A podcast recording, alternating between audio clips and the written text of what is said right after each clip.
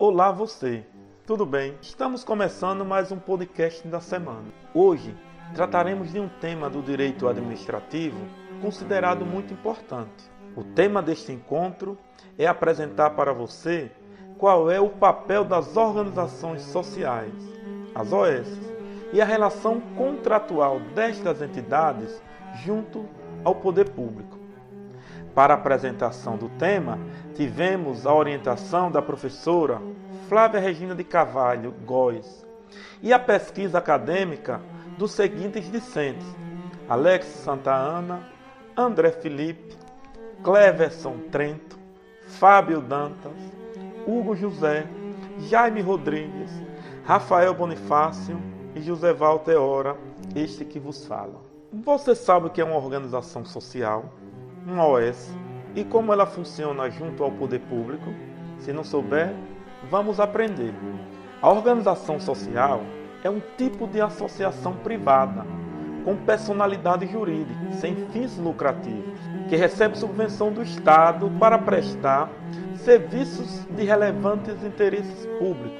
A expressão organização social designa um título de qualificação que se ortoga a uma entidade privada para que ela esteja apta a receber determinados benefícios do poder público, tais como dotações orçamentárias, isenções fiscais ou mesmo subvenções diretas para a realização de seus fins e objetivos. Ainda na linha de pensar o que é uma OS, Eli Lopes de Meirelles, importante doutrinador, nos ensina que a organização social não é um novo ente administrativo, é uma qualificação, é um título que a administração ortoga a uma entidade privada que não tenha fins lucrativos, para que ela possa receber determinados benefícios do poder público para a realização de atividades de interesse coletivo. Agora que você já sabe o que é uma OS, vamos entender um pouco quais são seus fundamentos jurídicos. As OS se fundamentam e se regulam juridicamente pela Lei Infraconstitucional de número 9637 de 1998.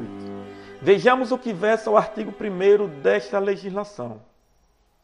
O Poder Executivo poderá qualificar como organizações sociais pessoas jurídicas de direito privado sem fins lucrativos cujas atividades sejam dirigidas ao ensino, à pesquisa científica, ao desenvolvimento tecnológico, à proteção e à preservação do meio ambiente, à cultura e à saúde, atendido os requisitos previstos nessa lei. Vale ressalvar que esta lei foi motivo de muita discussão entre as diversas correntes doutrinárias, em função de que esta matéria, as OS, poderiam se enquadrar dentro daquilo que chamamos de lei inconstitucional ou não. Somente em 2015, o plenário do Supremo Tribunal Federal, o STF, concluiu o julgamento da ação direta de inconstitucionalidade, a famosa ADIM 1923. Esta ação foi ajuizada com o objetivo de ver declarada a inconstitucionalidade de toda a lei federal. Me refiro à lei que trata das OS, a 9637 de 1998. Nesta ação, foi discutido se esta lei era inconstitucional ou não e se o modelo de parceria entre o poder público e as entidades qualificadas de organizações sociais teria respaldo jurídico ou não. De posse dessas informações, não há em que se falar de ilegalidade das OS. Isto é, o Supremo Tribunal Federal afirmou com claras evidências que as organizações sociais as OS fazem parte do nosso arcabouço jurídico, ou seja, as OS e a lei que a regulamenta tem legalidade jurídica. Você sabe como as OS se vinculam ao poder público? Quais são os instrumentos contratuais que asseguram esta relação? Vamos aprender. As OS vão se vincularem ao poder público através de um contrato de gestão. E ao falar de contrato de gestão, podemos dizer que o contrato de gestão é um instrumento jurídico firmado entre o poder público e a entidade qualificada como organização social. É pelo contrato de gestão que se forma esta parceria entre poder público e organização não governamental. O objetivo do contrato de gestão justamente é a formação de parceria entre as partes para fomento e execução de atividades relacionadas à legislação das OS. Você sabe como o poder público escolhe uma OS para formalizar um contrato de gestão? Quando a OS já possui qualificação como organização social, a entidade está habilitada a participar de processos de seleção. Então, é apresentado projeto no âmbito do chamamento público, que não pode se confundir com os procedimentos licitatórios de praxe, uma licitação comum. Ou seja, a escolha de uma OS por chamamento público não é uma licitação do modo como conhecemos. O poder público, após exame das propostas, elege a que melhor atende ao interesse público e celebra com a entidade ofertante o contrato de gestão.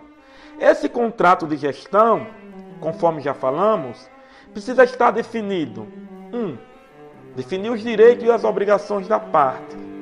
2. O programa de trabalho, os prazos de execução. 3. Critérios de avaliação. 4. Limites de remuneração dos dirigentes empregados da organização social. Quais são as principais considerações gerais e contextuais das organizações sociais no panorama do direito brasileiro.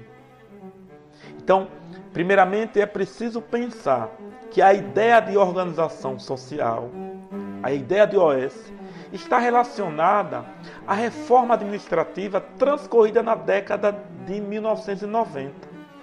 Então, as OS foram pensadas para dar eficiência na gestão dos serviços públicos, para dar qualidade ao serviço público, aquele serviço que é montado através do contrato de gestão nessas parcerias.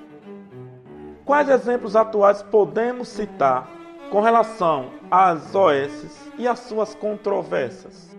A gente pode citar claramente a gestão das OS em dois grandes estados brasileiros, São Paulo e Rio de Janeiro. No Rio de Janeiro, com muita controvérsia, as OS assumiram um papel de gerenciar o serviço de saúde no Rio de Janeiro, pelo menos nos últimos 10 anos, e isso vem ao longo do tempo trazendo grandes problemas. Aquilo que era para gerar eficiência na gestão acabou gerando um leque de controvérsias que levou para o campo da corrupção. Basta acessar os maiores noticiários nacionais. Todo momento tem uma organização social envolvida, juntamente com representantes do poder público, em malfeitoria com os recursos e com o erário público. Não que as OS sejam ilegais. Não que todas as OS sejam corruptas. O que precisa acontecer é a fiscalização permanente, regular e a forte fiscalização do poder público sobre esses recursos que são transferidos para essas organizações, para essas entidades. Então, por fim, as OS que veio com a perspectiva de dar eficiência de gestão para o Rio de Janeiro, pelo menos, ganhou um carimbo negativo. E isso acaba interferindo nas gestões públicas de um modo em geral, quando se diz respeito contrato de gestão entre poder público e organização social. Esse foi o nosso assunto, foi o nosso tema discutido. Espero que tenham gostado. Fiquem atentos para o próximo capítulo do podcast.